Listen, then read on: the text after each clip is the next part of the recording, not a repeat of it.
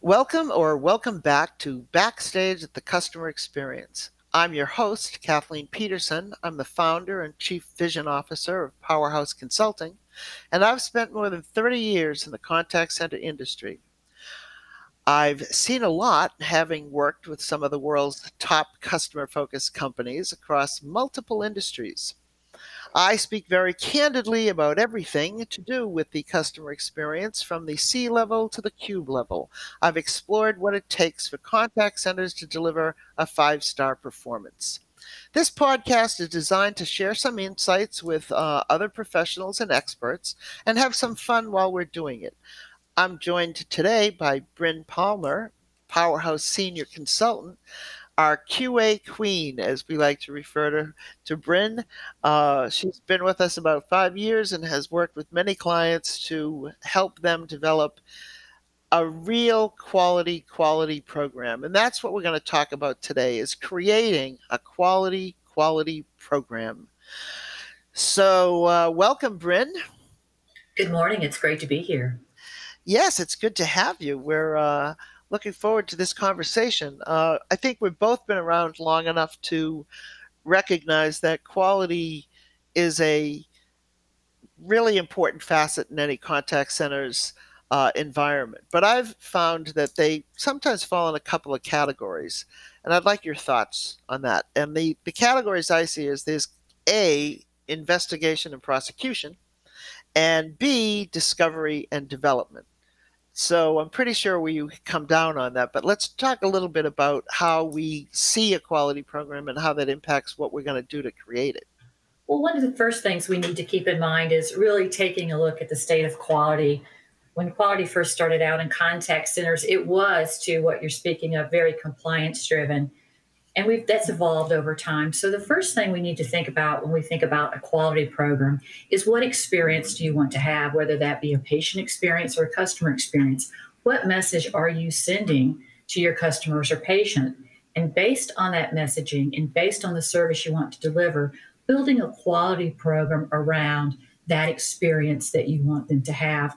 So often we fall into the trap where we build a program where it's very interact uh, inter, interactional and it's based on an interaction. It's really not based on providing an experience. So when I think about quality now, I think about quality as delivering against an experience, which is typically a conversation more than an ultra focus on the transactional part of that conversation. So I think what I'm hearing is that the uh, the especially in today's world, and I think it fits with our conversation that this it really needs to be an experience based uh,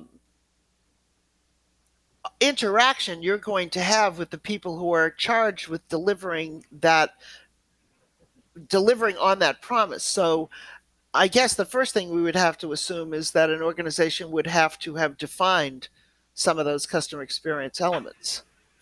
Absolutely. And it's important to go back to messaging on what you want to deliver and map that out and really think about bringing the, cu- the customer or the patient into the room. Because when you think about it, you want that conversation that you're having with that caller to mirror what you're having if you are with them having a conversation face to face.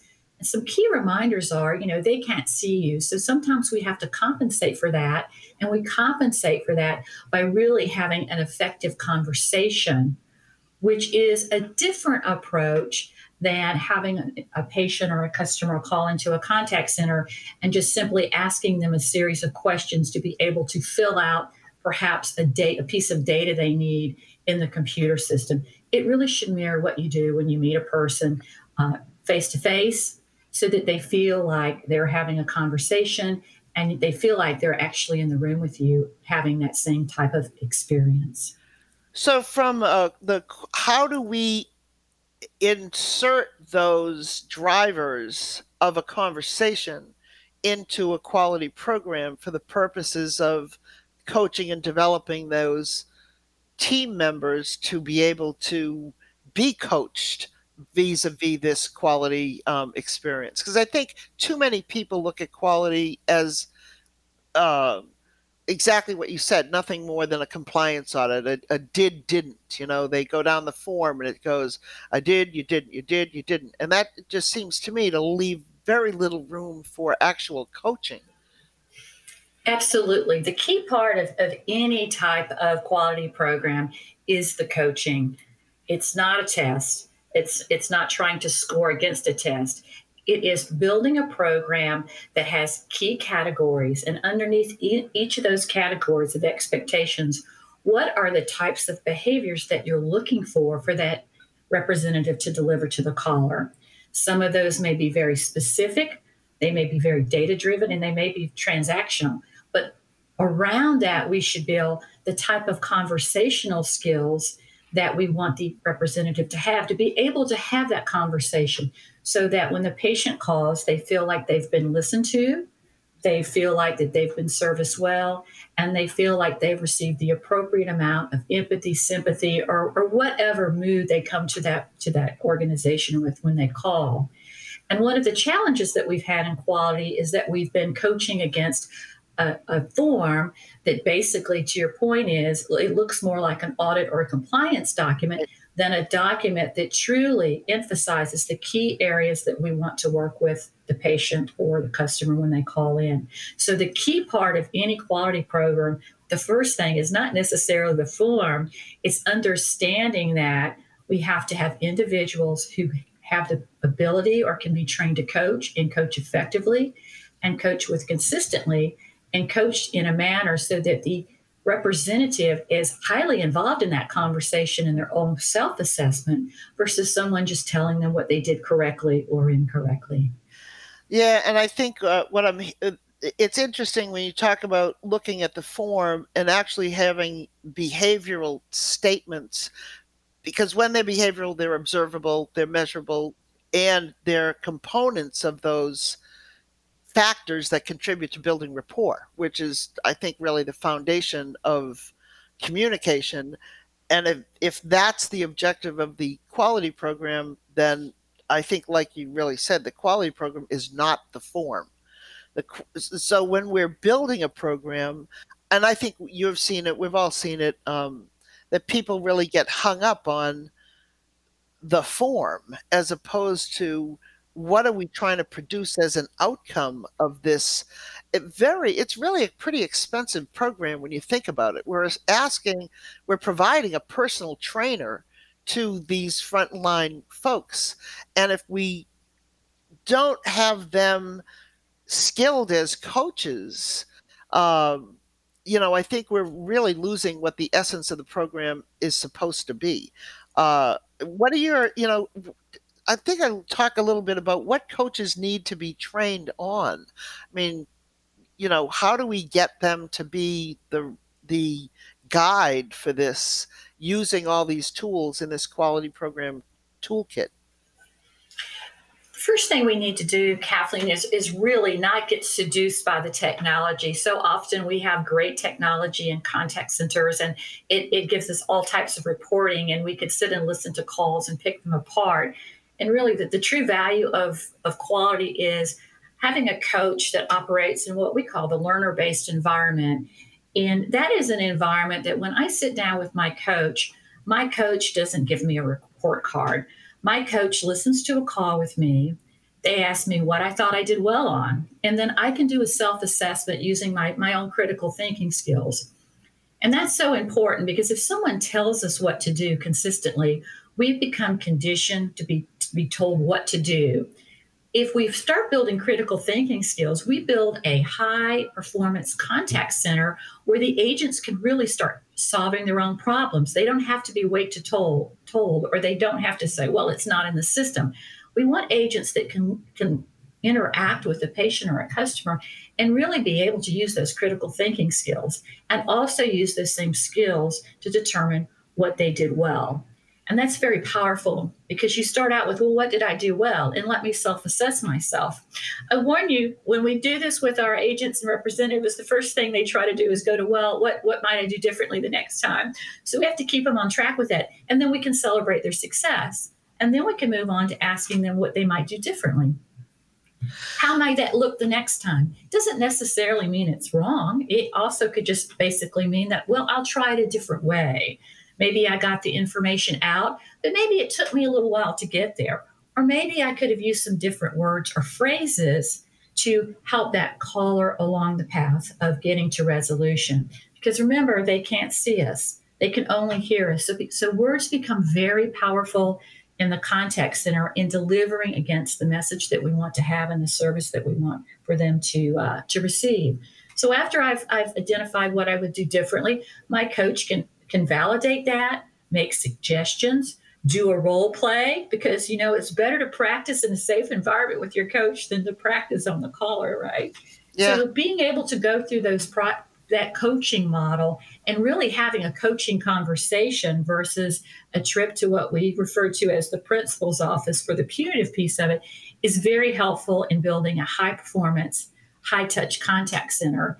And that will really help with the communication skills that the agents and representatives deliver to the caller and, and, I think it takes the sting out of the Big Brother um, perception that you know your call may be monitored or recorded. All often brings to the agent's reality is that you know it's it's it's being judged, it's not being supported, it's being evaluated and and and told what to do. I think that's a really uh, significant part of the you know, when you describe it as a learner based program, that is, you know, what we have to expect and require is that it is an ask, not tell environment. Uh, you know, I've seen supervisors who are coaches who use the phrase, when I was a rep, you know, and really nobody cares. You know, people are driven by self interest. They really, as soon as you, you start using your role as coach as the destiny for these people, they lose interest in it because it's no longer about me. Uh, and I think the impact of developing not just a particular level of interaction skill with the caller, we're also talking about really developing those critical thinking skills that create agents who want to do better. They want to do more. And I'm wondering what you're thinking about in terms of we often have calibration uh, exercises and you know one of the things i've found is that they people like to calibrate scores but i don't always see them calibrate coaching so you know we may make all these judgments on a numerical basis but what is everybody how are we presenting that to the population we're trying to develop? Uh, you know, what do we encircle it? You know, what do we contextualize it in? Absolutely, and I, I, often I often talk about calibration without repercussions because it often it, it, we get into uh, you know we can get into uh, warfare over uh, who's correct and who's incorrect, which obviously defeats the purpose of the, the activity. So when we think about coaching, something that I think is really important is that um, not only do we have the coaches coaching the representatives, but we also have everyone in that organization, no matter what level. If you have someone who is reporting into you, that you use that same technique. So, for example, I've been in environments where uh, we were teaching this, teaching the, the coaching, learner based coaching application techniques to uh, supervisors, and I would listen to them uh, coach their representatives, and then I would I would then sit with the coach and coach the coach, and I would ask them the same questions: What do you think you did well on, or, or what went well for you, and then what might you do differently? And and they basically became very you know very accustomed to that, and as they did their own self evaluation, it really empowered them and helped them understand how to better deliver that to the representative. And so I would encourage that to whoever's lead, leading the manager and then whoever is leading that manager. If that type of coaching environment exists, regardless of your role, right. then it becomes part of a center that is very focused on really empowering representatives or whomever is in that contact center to really learn, self assess, and and then be very focused on their own professional development. And to me, this is all falls under the professional development umbrella, which you don't often hear in contact centers, but we are building better contact center professionals, and we do that through coaching. Well, and you know, we we need better contact center professionals because we've been really uh, effective at migrating the high frequency, low complexity contacts out of the contact center. So we've got our environments are now handling more complex interactions. So we really need to develop the skills to take care of those uh, types of interactions. And they require us to be able to think and to problem solve and to you know look beyond you know the obvious and even look beyond the some of the uh, almost ridiculous notions that people put in place in quality programs you know the uh, use the caller's name three times. It's like well bryn i'm so glad you called today because bryn we have something to help you out today. With bryn it's just it it feels robotic.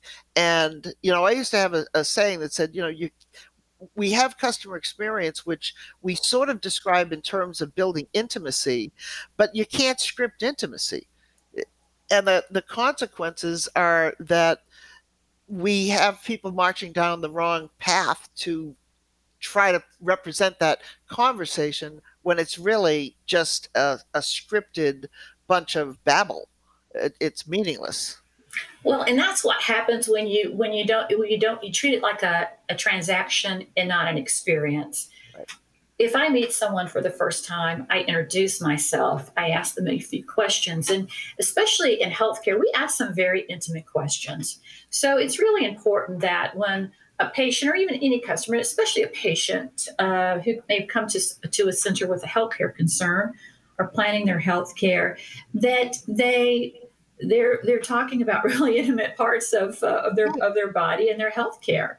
So establishing that relationship by getting to know that getting to know that patient by you know offering your name and asking their name and, and, asking if you can you know have some permission to ask them a few questions and really making it a, a conversation as you would as if you met them in person. Most people that i talk to in a conversation don't use my name three times so, again, we want to bring that patient or customer into the room with us, and we want to actually sit and talk to them as if they were sitting right across from us having that conversation. So, because again, they can't see us, we have to up our skills in terms of that conversation. So, we have to really actively listen, and that's, you know, and, and understand them. And then, and then react to what they're saying to us. And especially in the healthcare environment, people are often very frightened. They could be concerned. Um, something could be going on in their life. And so, if we don't listen and we don't treat them as if we had them sitting in the room or as another human being, we're going to uh, we're going to miss the empathy, the sympathy, or any of those human being skills that are so important when you want to have an experience versus a transaction.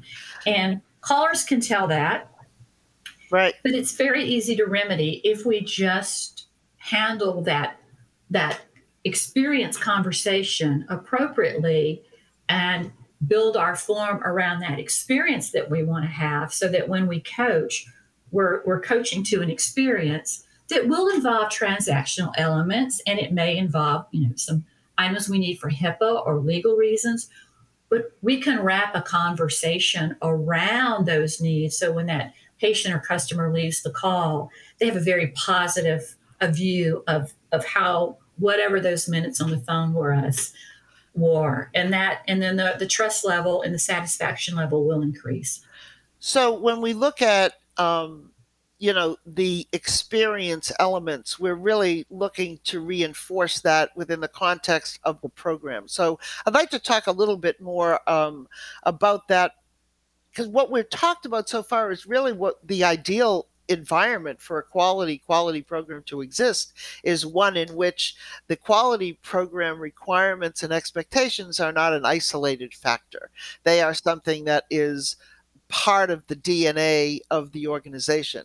So when, you know, let's assume that we have that, I think there are some factors to talk about in terms of you know the quality program having a, an effective program guide that defines what those experience what an experience based program is that alerts people to the fact this this is part of professional development that we are looking for opportunities to improve skills accuracy whatever it is we're we're, we're looking for. But those things are defined uh, you know i think the fact that we can we can document uh, how those recordings are going to be used. We're not, you know, they're not shared outside. You'll be you'll be alerted if we're going to use it in a training program. Uh, we don't monitor uh, personal calls. If we hear it's a personal call, certainly we will maybe coach you to the fact that you're not supposed to get them, but we're not going to listen to them. Uh, and the uh, when we're going to give you feedback, how that feedback is going to occur. And I think even just based on those things, we also have, ought to have a corresponding requirement that at the end of the year, we can look at how many hours we invested in this. I think a lot of people casually cancel or try to fit in quality sessions between other activities so it's not documented it's it's not consistent and that should be a problem for an organization that's that's trying to run an actual quality program.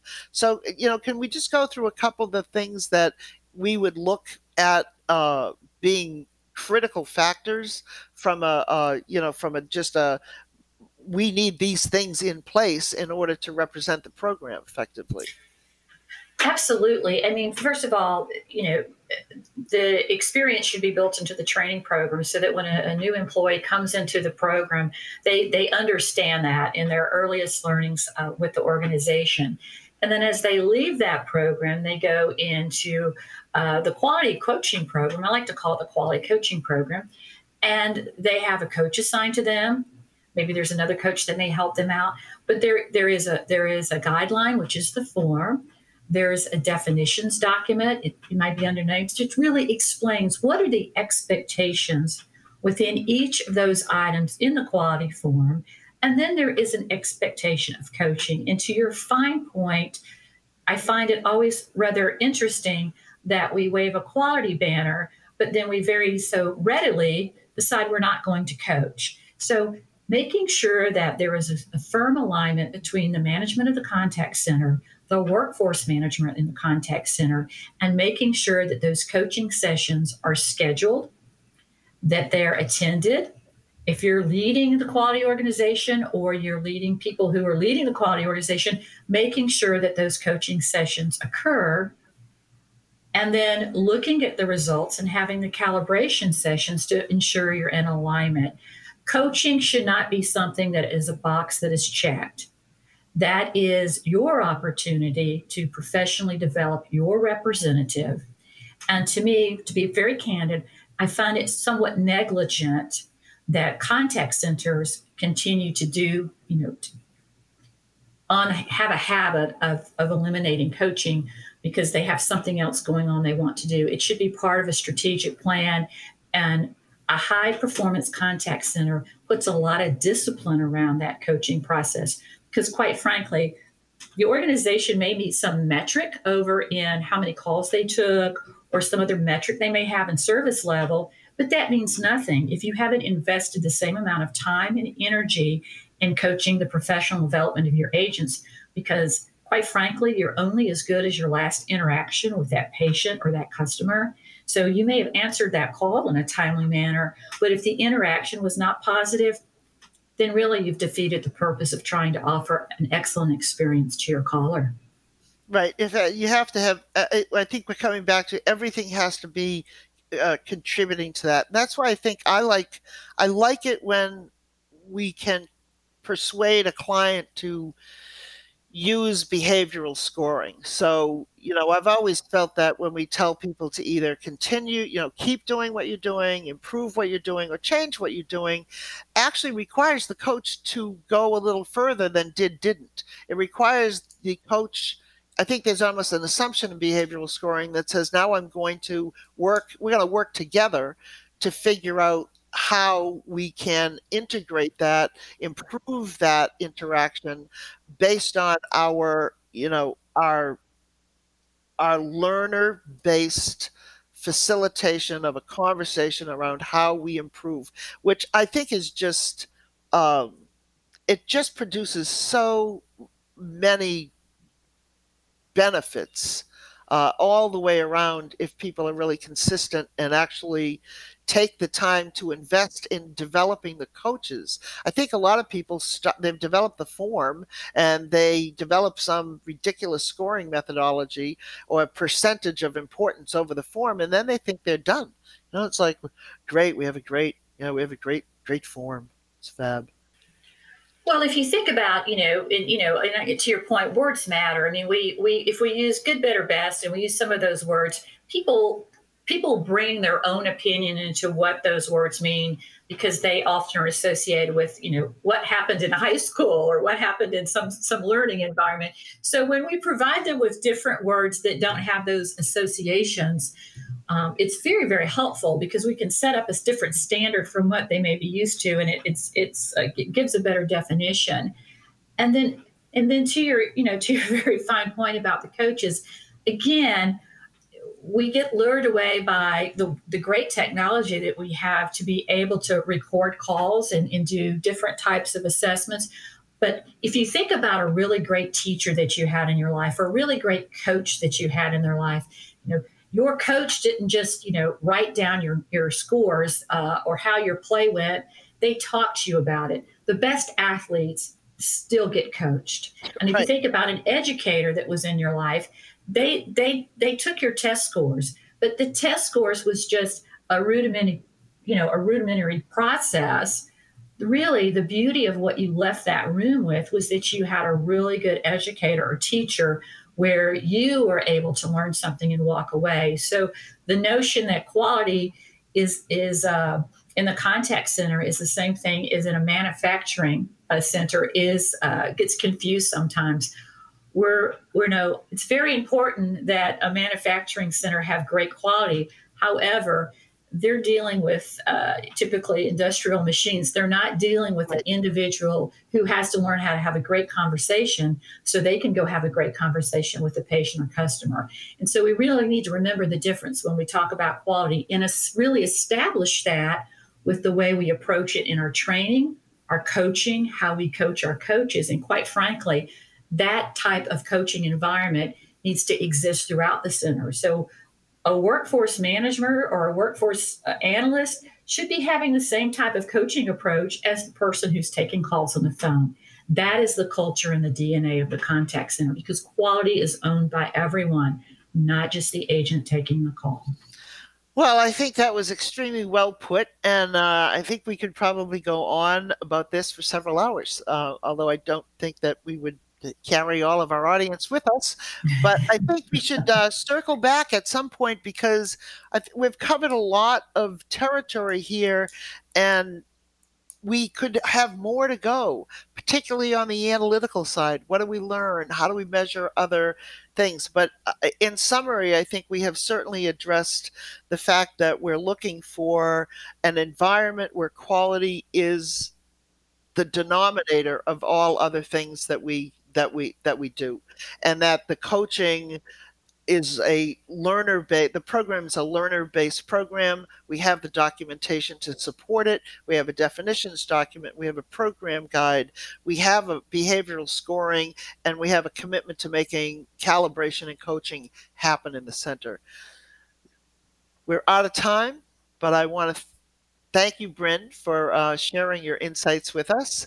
And thank you all for uh, listening. If you want to send us feedback or questions, you can do that at info at powerhouse one that's the digit com and we'll look forward to uh, hearing from you and to our to the next time that we get together in the meantime stay safe and be well